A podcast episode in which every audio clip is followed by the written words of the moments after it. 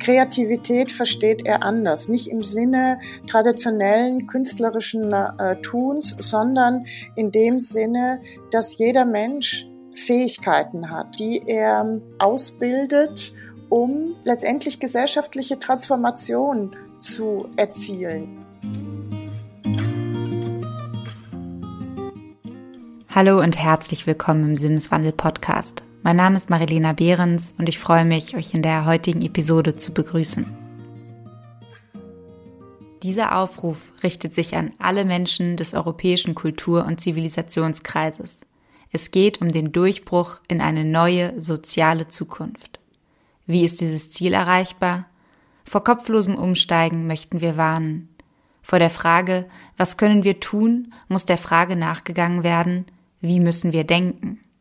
Beginnen wir mit der Selbstbesinnung. Suchen wir nach den Ideen, die uns die Richtung der Umkehr weisen. Dieser Aufruf will ermutigen und auffordern, den Weg der gewaltfreien Transformation einzuschlagen.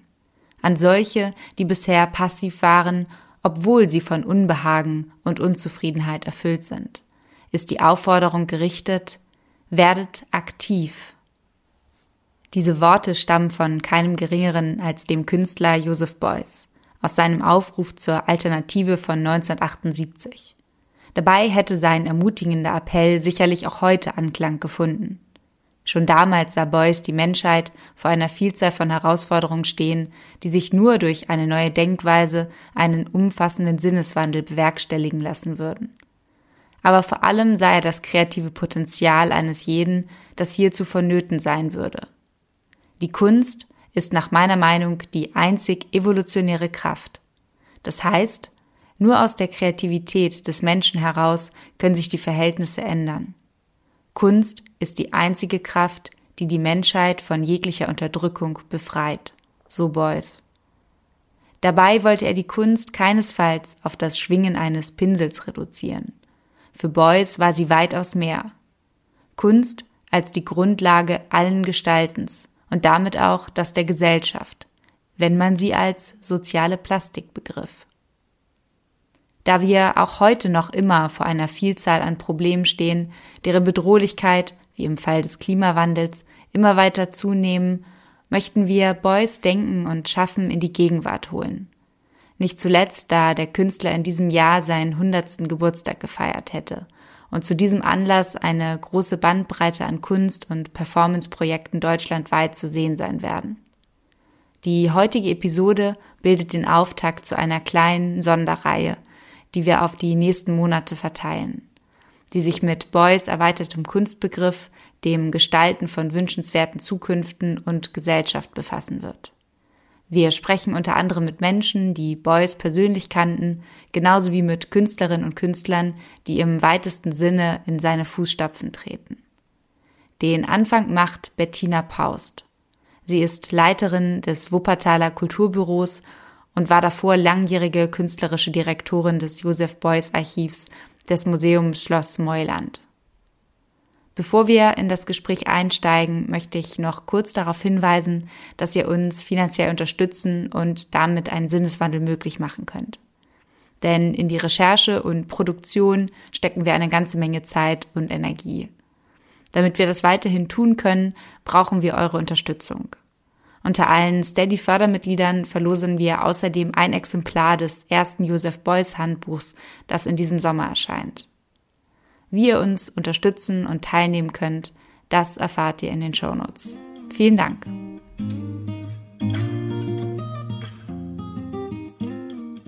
Wenn du an Boys denkst, was kommt dir als erstes in den Sinn? Welche Bilder, Begrifflichkeiten oder vielleicht auch Gedanken? Ähm, für mich ähm, ist, sind gerade die frühen Zeichnungen von Boys ähm, ganz prägend. Und ähm, deswegen, weil er in diesen frühen, sehr sensiblen Zeichnungen seinen großen Weltentwurf entwickelt hat. Aber natürlich, wenn ich und wahrscheinlich jeder an Beuys denkt, dann sieht man den Künstler mit Jeans, Anglerweste und Hut, äh, wie er sich selbst zu einer Ikone stilisiert hat. Und man sieht auch, ja, Beuys als Medienstar der zu den wichtigsten Künstlern des 20. Jahrhunderts gehört. Und das sind viele Bilder, die sich ähm, in meinem Kopf verweben. Und das ist auch das, was ähm, die Auseinandersetzung mit Leben und Werk von Beuys ausmacht. Wann war denn deine erste Begegnung überhaupt mit Beuys? Hast du ihn mal in, in Persona getroffen? Nein, ich habe Beuys nie persönlich kennengelernt. Meine sozusagen erste ähm, theoretische Begegnung mit Beuys war 1995, als ich meinen ersten Job im Museum Schloss Meuland begonnen habe.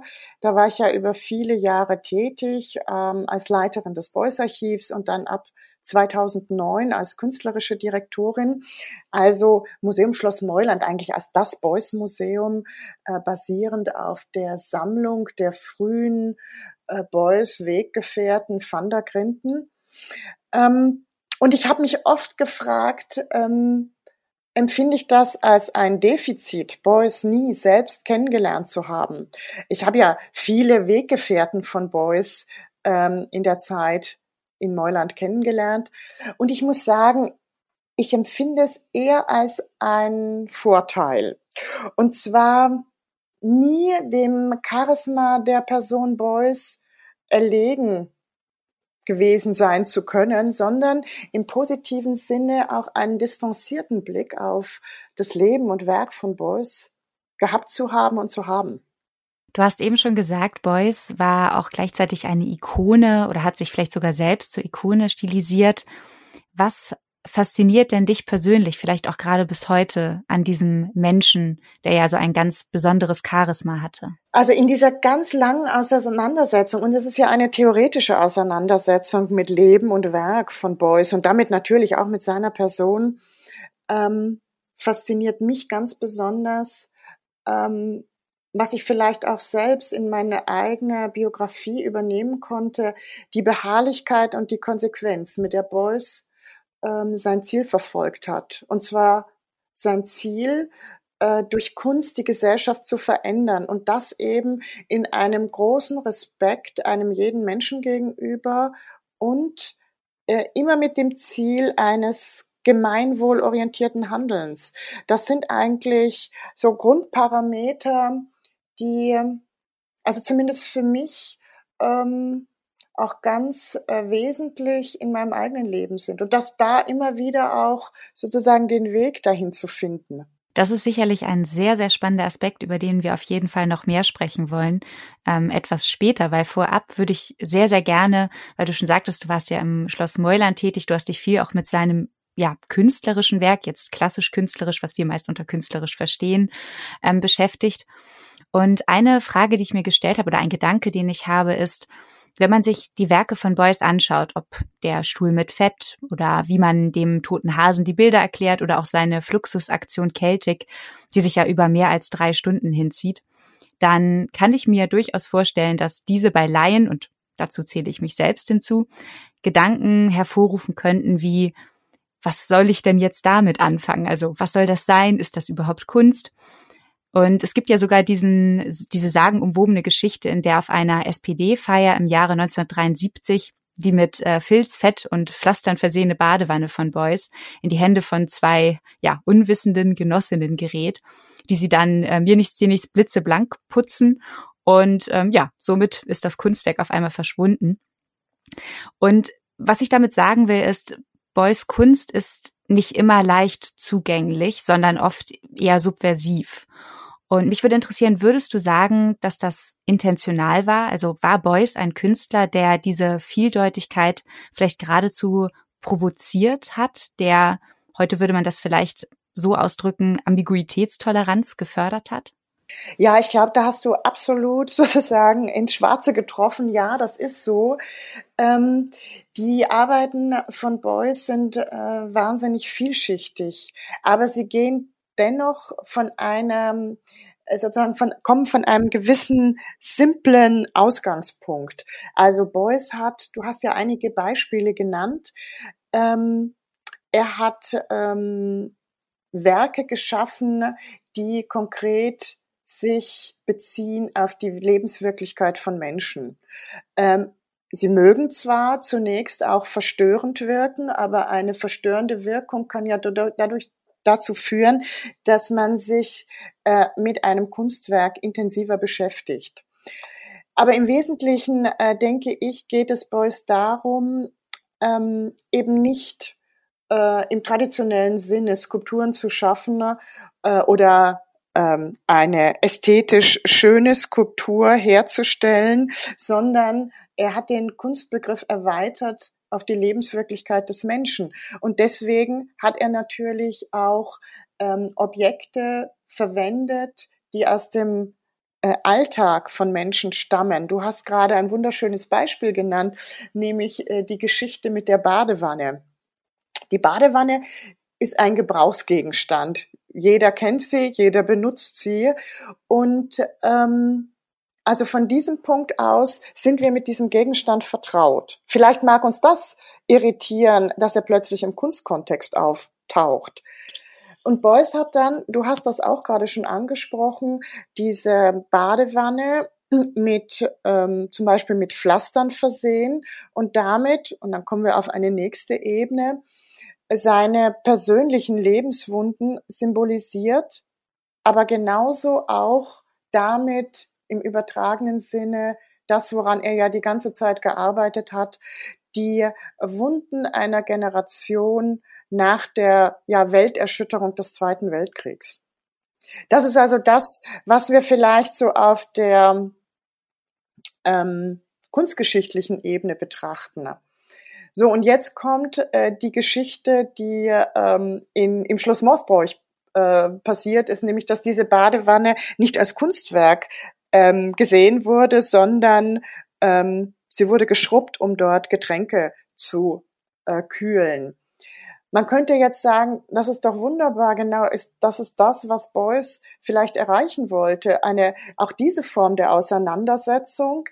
Aber das sieht natürlich in der Realität ganz anders aus, denn aus museologischer und äh, juristischer Sicht äh, ging es hier um die Beschädigung eines Kunstwerkes und letztendlich auch um Schadensersatzforderungen. Das heißt, da ging es dann um das, was Beuys später vielleicht auch, oder vielleicht meinte er das auch gar nicht, aber dieses Kunst ist gleich Kapital. Beziehungsweise eigentlich ist es dann wieder eine ganz andere Auseinandersetzung mit dem, was wahrscheinlich Beuys als Kunst ist gleich Kapital bezeichnet hätte. Ja, also Kunst ist gleich Kapital. Äh, damit meinte Beuys, dass die Kreativität eines jeden Menschen, und wir werden ja nachher auch noch über die ähm, soziale Plastik und über, über den erweiterten Kunstbegriff von Beuys sprechen. Er meinte damit, dass in jedem Menschen kreative Kräfte schlummern, vielleicht noch nicht entdeckt sind, die es zum Wohle äh, der Gesellschaft äh, zu aktivieren gelte. Und das ist das Kapital unserer Gesellschaft. Das ist ein hoch, hochaktueller Gedanke. Aber was du ansprichst mit Kunst gleich Kapital, das finde ich auch so spannend, wenn man sich das Werk von Beuys ansieht und ähm, auch sieht, welche Rolle Beuys als Künstler zu Lebzeiten und sein Werk damals wie heute im Kunstsystem spielt.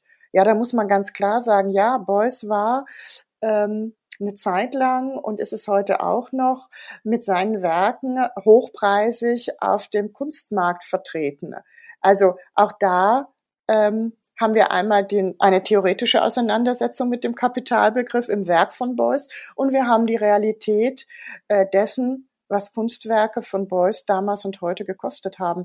Und wenn man daran denkt, es war, glaube ich, 1969, als ähm, die Installation Das Rudel, das ist die Arbeit mit dem VW-Bus und den hinaus äh, ja, fahrenden Schlitten, die war damals mit hunderttausende D-Mark das ähm, höchst bezahlte Kunstwerk zeitgenössischer Kunst auf dem deutschen Kunstmarkt.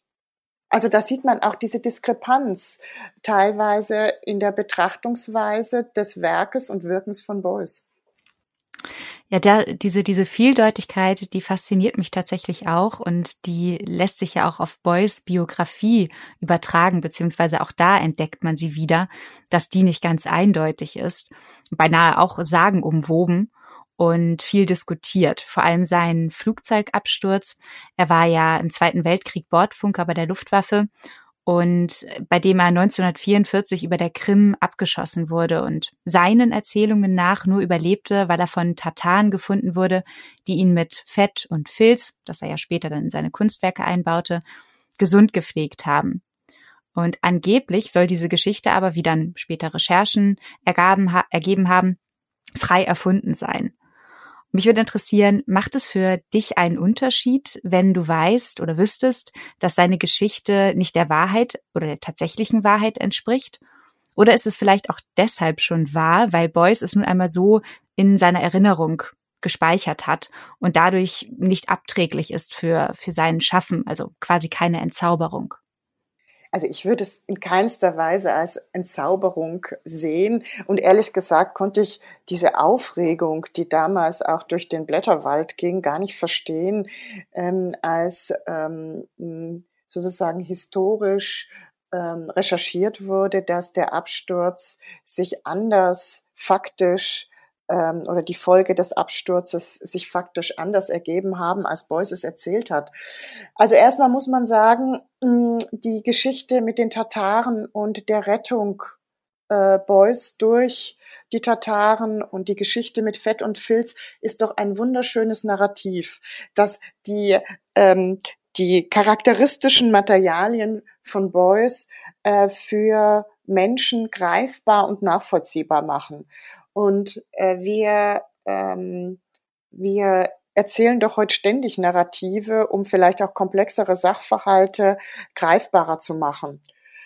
Das ist die eine Seite. Und die andere Seite, würde man einem Schriftsteller oder einer Schriftstellerin vorwerfen, dass sie Realität und Fiktion miteinander verbindet, da ist das überhaupt kein Thema, sondern eher, ähm, sag mal, eine literarische Gattung. Und ich denke, in der bildenden Kunst oder ein bildender Künstler hat genau dasselbe Recht, äh, Fiktion und Realität zu vermischen. Und ich meine, vielleicht war es für Beuys ja auch eine Art von Realität. Wir wissen nicht, was er in dieser, in der Bewusstlosigkeit erlebt hat, also in einer anderen Welt erlebt hat.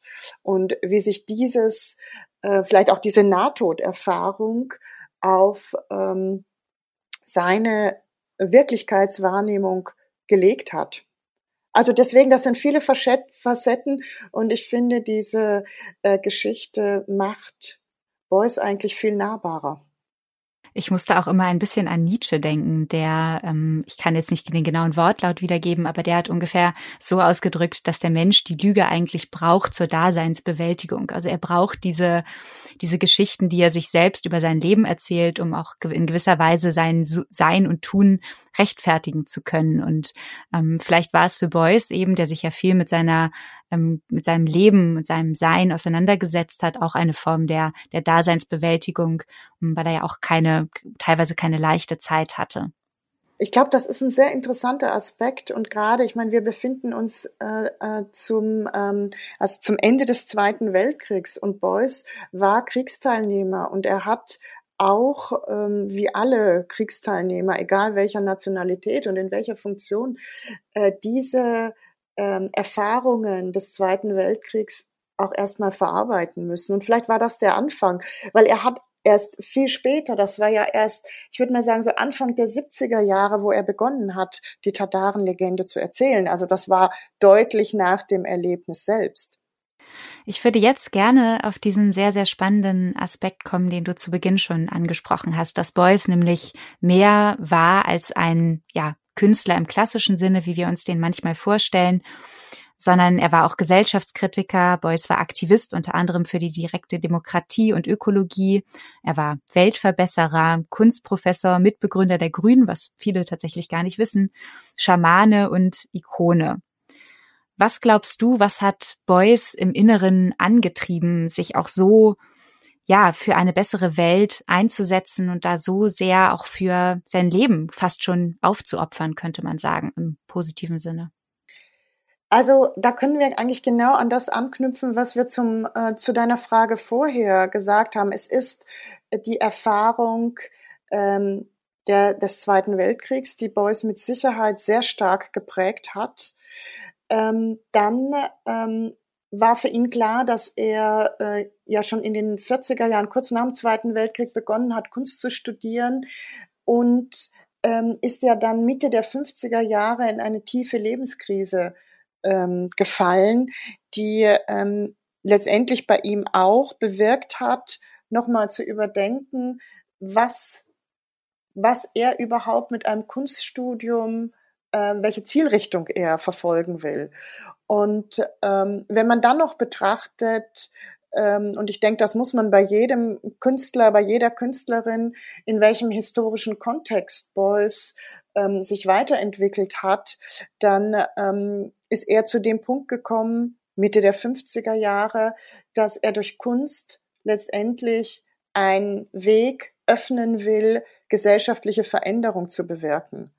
Also, wir haben in den 50er und 60er Jahren, ähm, ich sage nur mal ein paar Beispiele, also den Ost-West-Konflikt mit der weltweiten atomaren Aufrüstung, die Studentenunruhen und nicht zuletzt den Beginn ähm, des anthropozänen Wandels, also das, was wir heute mit Klimawandel bezeichnen. Denn 1962 wurde das erste Mal ähm, durch Rachel Carson äh, festgestellt, dass wenn wir auf der Erde so weitermachen wie bisher, dann kommen wir nämlich genau zu dem Punkt, an dem wir uns heute befinden, an dem wir uns fragen müssen, ähm, was äh, tun wir der Erde an und wie weit, was müssen wir tun, um nachfolgende Generationen überhaupt noch eine lebenswerte Welt zu schaffen. So, und das, glaube ich, waren alles Auslöser, die Beuys dazu gebracht haben zu sagen, mein Verständnis von Kunst muss viel, viel weiter greifen und fassen als Kunstwerke, die nur im Museum stehen. Und genau das hat er ja vor allem mit einem Satz, den mittlerweile, glaube ich, schon eine ganze Menge von Menschen mal gehört haben, getan, nämlich der Satz, jeder Mensch ist ein Künstler. Wollte Beuys damit ausdrücken, dass in uns allen kreatives Potenzial steckt oder ist das vielleicht auch ein Ausruf oder eher gesagt ein Aufruf dafür, sich an Leinwände und Pinsel und Farbe heranzutrauen?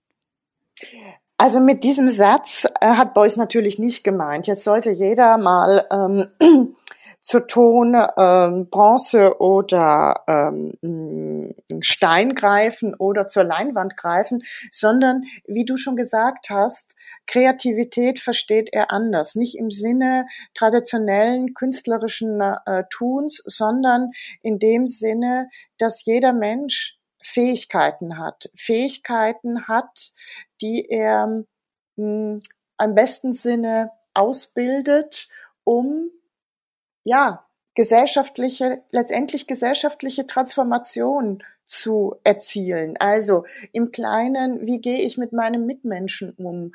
Oder wie ähm, sorge ich dafür, dass ähm, ich mich im positiven Sinne engagiere ähm, in dem Stadtteil, in dem ich lebe. Also Beuys sagte auch, es geht nicht darum, dass man Kunst studiert, um nachher auf dem Kunstmarkt zu reüssieren, sondern äh, jeder Beruf, jede Tätigkeit ist, hat kreative, äh, hat kreatives Potenzial eben mit der Zielrichtung, ähm, dass sie den Mitmenschen zum Gut, zugute kommt. Und er bezieht sich da ja in diesen Gedanken auf den Anthroposophen Rudolf Steiner, auf die Dreigliederung des sozialen Organismus.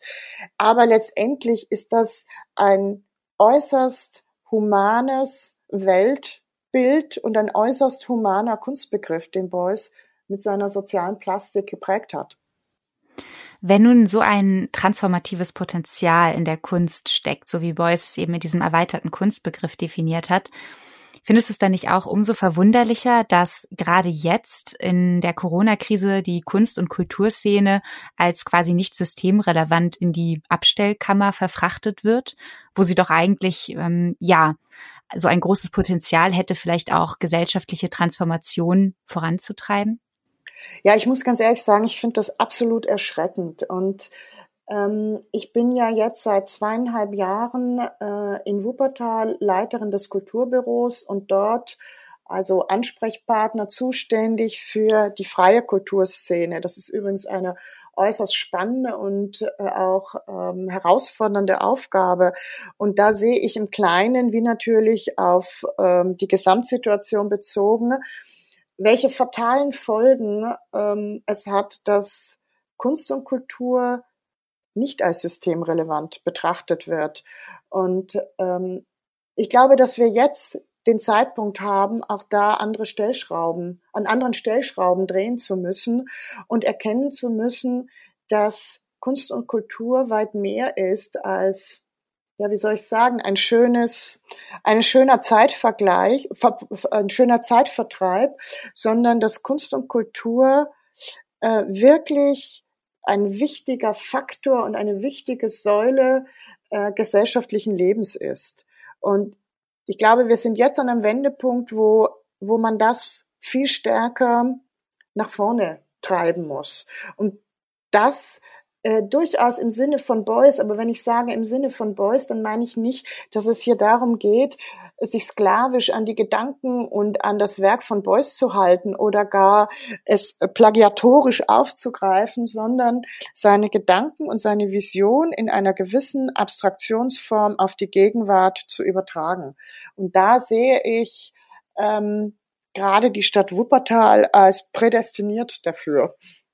Bevor wir auf äh, Wuppertal kommen, weil da gibt es ja tatsächlich auch schon sehr spannende Projekte, die ein wenig im, ja, in Boys Fußstapfen treten, würde ich gerne noch mal ähm, einen kleinen Schritt zurückgehen. Und zwar bringst du ja in diesem Jahr, in dem Boys ja eigentlich seinen 100. Geburtstag gefeiert hätte, gemeinsam mit äh, Timus Grandis das erste Boys Handbuch heraus über sein Leben, Werk und Wirkung. Was macht Boys denn in deinen Augen heute noch oder vielleicht gerade auch heute so besonders aktuell? Wir beide waren total erstaunt bei den meterlangen ähm, Reihen von Literatur, die es ja zu Beuys gibt, dass es ein solches Handbuch noch nicht gibt. Also das ist äh, ein absolutes Novum. Und die Arbeit an diesem Handbuch hat uns gezeigt, wie äh, faszinierend, äh, dass ja der Boys-Kosmos, der sehr weit verzweigte Boys-Kosmos ist, dass man immer wieder auf neue Themen stößt, die es auch zu erforschen gilt in Zukunft und natürlich darauf, wie aktuell das Denken von Boys ist.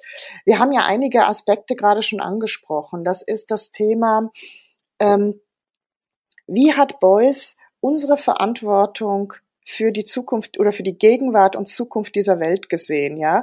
Du hast du hast gerade erwähnt, Beuys war Mitbegründer der Grünen. Also er hatte Beuys hat sehr wohl gesehen, wenn wir mit diesem rasanten Wirtschaftswachstum wie in den 60er, 70er Jahren weiterverfahren, äh, dann werden wir irgendwann gegen die Wand prallen und der und der äh, die Erde wird sozusagen erschöpft sein im wahrsten Sinne des Wortes. Und an diesem Punkt stehen wir jetzt. Genau das Gleiche betrifft das ähm, Kapitalsystem. Ja, also ich denke ja nur an den an die äh, Finanzkrise in den 2000er Jahren und all die Problematiken, die damit zusammenhängen. Also das waren alles Themen, die Beuys bewegt haben, um daraus eine seine Theorie der sozialen Plastik zu entwerfen, ne, um genau diesen äh, äh Entwicklungen entgegenzuwirken. Das Gleiche könntest du auch übertragen auf äh, eine Krise des Bildungssystems. Also ich meine, äh, das sehen wir ja heute in der Corona-Zeit äh, umso deutlicher. Also all diese Aspekte haben Beuys äh, umgetrieben und haben ihn dazu bewogen, ähm, Kunst weit mehr, in Kunst weit mehr zu sehen als etwas, was im engen Kunstsystem funktioniert. Was ich auch sehr, sehr spannend finde, ist, wenn man Beuys Aufruf zur Alternative von 1978 liest, dann wird einem bewusst, dass sein Inhalt eigentlich kaum an Bedeutung eingebüßt hat. Und Beuys ruft darin auf, um eine Gesellschaft sich frei entwickelnder Individuen, die das Gemeinwohl anstrebt, zu erreichen und zu fördern, müsste man den Staat, du hast es eben schon angesprochen, als soziale Plastik begreifen, die es eben auch mitzugestalten gilt in diesem Sinne, die wie Beuys es verstanden hat, nämlich als, als Künstlerin und Künstler oder als erweiterte Künstler. Und würdest du sagen, Beuys war ein ja, Utopist Ist es nicht vielleicht sogar etwas naiv zu glauben, dass jeder Mensch Lust hat und auch überhaupt über die zeitlichen und finanziellen Ressourcen verfügt, sich für eine bessere Welt einzusetzen? Ja, ich glaube, Beuys war Realist und Utopist und Idealist zugleich. Ähm, wenn wir uns mal genau angucken, was heute von ähm, der sozialen Plastik konkret geblieben ist. Da finden wir eine ganze Menge, aber wir finden auch Entwicklungen, die im Sande verlaufen sind. Und vielleicht war ähm, es natürlich ein großer Gedanke, ähm, durch Kunst eine so grundlegende Weltveränderung bewirken zu wollen. Ähm, ich meine, wir alle wissen aus der Realität, dass Veränderungen nur in kleinen Schritten, in langen Schritten äh, vollzogen werden können. Ich meine, das hatte Beuys. Beuys war ein hochintelligenter Mensch. Das wusste, das war Beuys mit Sicherheit auch bewusst. Aber ähm, da ist natürlich auch zu hinterfragen, wie äh, in welchen äh, Mechanismen und Systemen hat Beuys agiert und äh, primär war er natürlich doch im Kunstsystem unterwegs. Und das ist nach wie vor heute ein relativ hermetisch abgeschlossenes.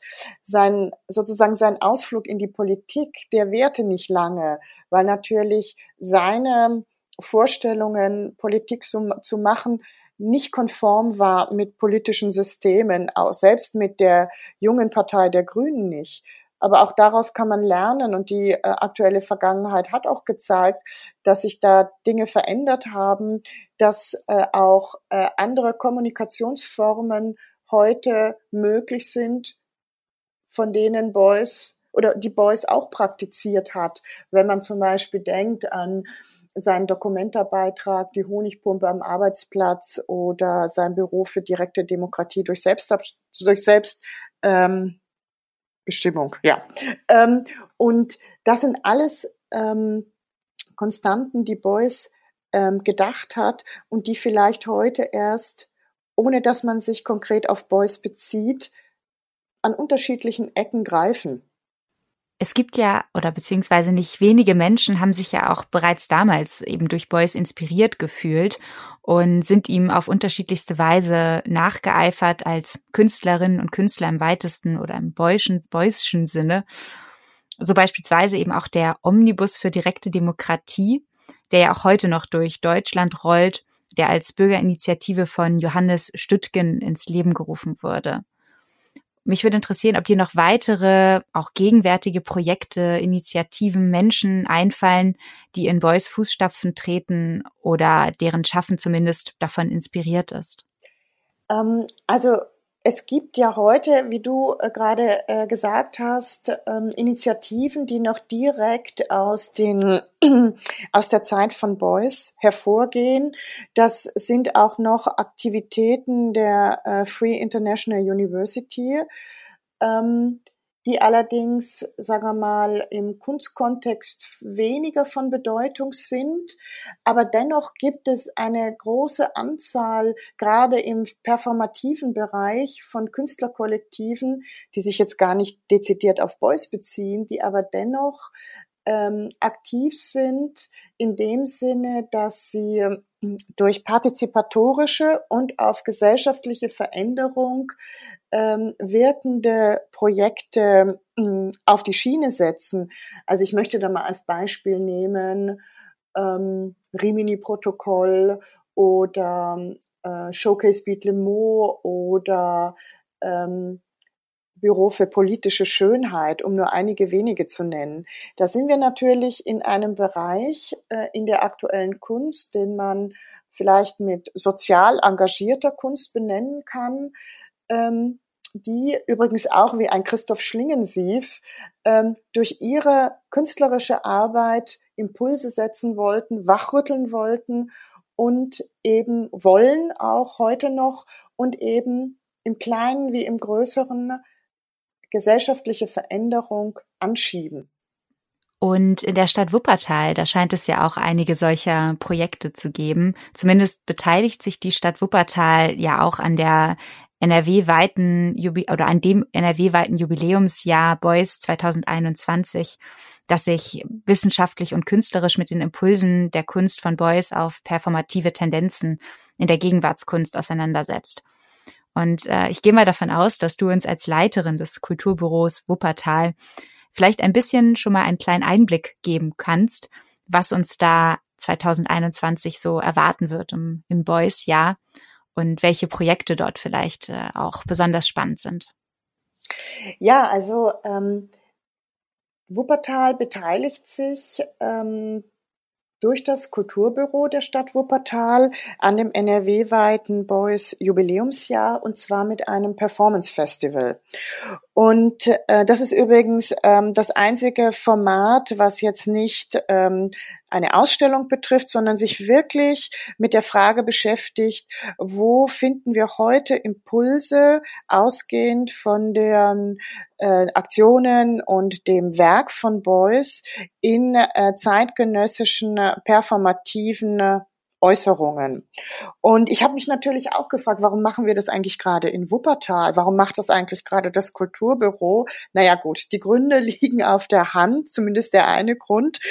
Ähm, aber der andere Grund liegt darin, dass gerade in Wuppertal eine besondere Ausrichtung ähm, in den äh, Aktivitäten, insbesondere der freien Szene, aber auch städtischer Kultureinrichtungen ist, die sich mit jener Frage beschäftigen, die Beuys mit der sozialen Plastik umschreibt, nämlich ähm, durch künstlerische Interventionen ähm, hier in dem Bezug stadtgesellschaftliche Veränderung zu bewirken. Und da möchte ich mal ein Beispiel herausgreifen, was auch weit über die Grenzen Wuppertals bekannt ist. Das ist Utopiastadt. Utopiastadt ist ein alter Bahnhof, der vor über zwölf Jahren von engagierten jungen Menschen ähm, in Angriff genommen wurde und in der und Utopia Stadt ist heute ein Projekt, äh, das in vielfältiger Weise sich mit künstlerischen Themen, aber vor allem auch mit Themen der Stadtentwicklung beschäftigt. Und ähm, das ist jetzt nur ein Spiel Beispiel. Da wären in, für Wuppertal viele Beispiele zu nennen. Und wir werden wie du schon mit Recht sagtest, in diesem Performance Festival nicht nur künstlerische Beiträge ähm, im Programm haben, sondern auch ein, sondern auch wissenschaftliche Podien, die sich mit dem Begriff der Performance beschäftigen. Und ähm, da geht es zum Beispiel auch darum, ähm, einen Begriff, den ich sehr faszinierend finde, nämlich den Begriff des Performing Citizenship. Das ist ein Begriff, der meint, ähm, dass es hier um Formen bürgerschaftlichen Engagements geht, und zwar die sich selbstbestimmt und in oft kreativen Formen organisieren, um ihr Zusammenleben in der Stadt zu gestalten. Und da ist Utopia Stadt, da ist die mobile Oase und da sind noch viele andere zu nennen, die hier exemplarisch in Wuppertal zu finden sind. Also Kunst viel weiter zu denken und zu sehen als in Museen, in Galerien, in ähm, Konzerthäusern, in Theatern, sondern wirklich als Orte, auch als dritte Orte, die ganz wesentlich zu der Entwicklung einer Stadt beitragen und beitragen können. Das klingt überaus spannend und wir werden das auf jeden Fall alles verlinken. Vielleicht abschließend noch eine etwas persönlichere Frage, die mich interessieren würde. Gibt es ein Werk von Beuys, das dich besonders, ja, das besonders mit dir resoniert oder das du besonders ans Herz geschlossen hast? Ja, das gibt es. Eine Arbeit, äh, die mich eigentlich schon seit über 20 Jahren begleitet und das ist die Aktion I Like America and America Likes Me, in der Beuys mit einem Kojoten drei Tage lang in der äh, Galerie von René Block in New York verbracht hat. Und ähm, dieses Werk begleitet mich deswegen, weil dort erstmalig in einer Kunstaktion in dieser Intensität eine Kommunikation zwischen Künstler und Tier entsteht. Eine Kommunikation, wo es mit Sicherheit auch kommunikative Missverständnisse gab, aber die letztendlich ähm, signifikant dafür steht, wie, wie, wie, wie wir heute mit Tieren umgehen. Und das ist auch ein Aspekt im Werk von Beuys, den ich also äh, total faszinierend finde. Beuys hat in den 60er Jahren eine Partei für Tiere gegründet. Da möchte man meinen, was ist denn das jetzt für eine bescheuerte Idee, ja? Aber heute gibt es äh, zum Beispiel im niederländischen Parlament gibt es schon seit Anfang der 2000er Jahre eine Partei der Tiere. Und wenn man sich heute ansieht, äh, wie dieses Thema auch gesellschaftlich verankert ist und diskutiert wird, auch in diesem Sinne war Beuys ein ja, Vorreiter im, auf dem künstlerischen Sektor. Und deswegen fasziniert mich diese Arbeit ganz besonders. Und ähm, im Übrigen äh, war Beuys einer der ersten Künstler, der so ausschließlich mit einem lebenden Tier agiert hat. Mit toten Tieren hat er auch agiert, aber mit einem lebenden Tier agiert hat. Also da hat er auch, was die zeitgenössische Kunst betrifft, eine ganze Menge losgetreten und angestoßen. Das kann ich sehr, sehr gut nachvollziehen, dass äh, dich dieses Werk äh, ähm, mit dem Kojoten so fasziniert. Ich kann wirklich nur empfehlen, sich die Bilder und Videos, die dabei entstanden sind, mal anzuschauen. Sehr, sehr faszinierend. Ich bedanke mich an dieser Stelle recht herzlich für das Gespräch, Bettina Paust, und freue mich schon sehr, ja, auf die, auf die ganzen tollen Veranstaltungen in Wuppertal und ähm, überhaupt im Boys Jahr. Marilena, ganz, ganz herzlichen Dank für dieses äh, tolle Gespräch. Vielen Dank.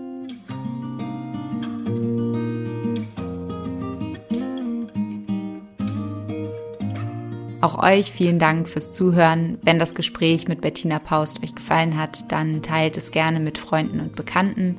Darüber hinaus würden wir uns besonders freuen, wenn ihr unsere Arbeit als Fördermitglieder unterstützt, damit wir nicht auf Werbung angewiesen sind und alle am Podcast Beteiligten honorieren können. Supporten könnt ihr uns ganz einfach via Steady oder indem ihr uns einen Betrag eurer Wahl an paypal.me slash Sinneswandelpodcast schickt. Alle weiteren Infos findet ihr in den Show Notes. Vielen Dank und bis bald im Sinneswandel Podcast.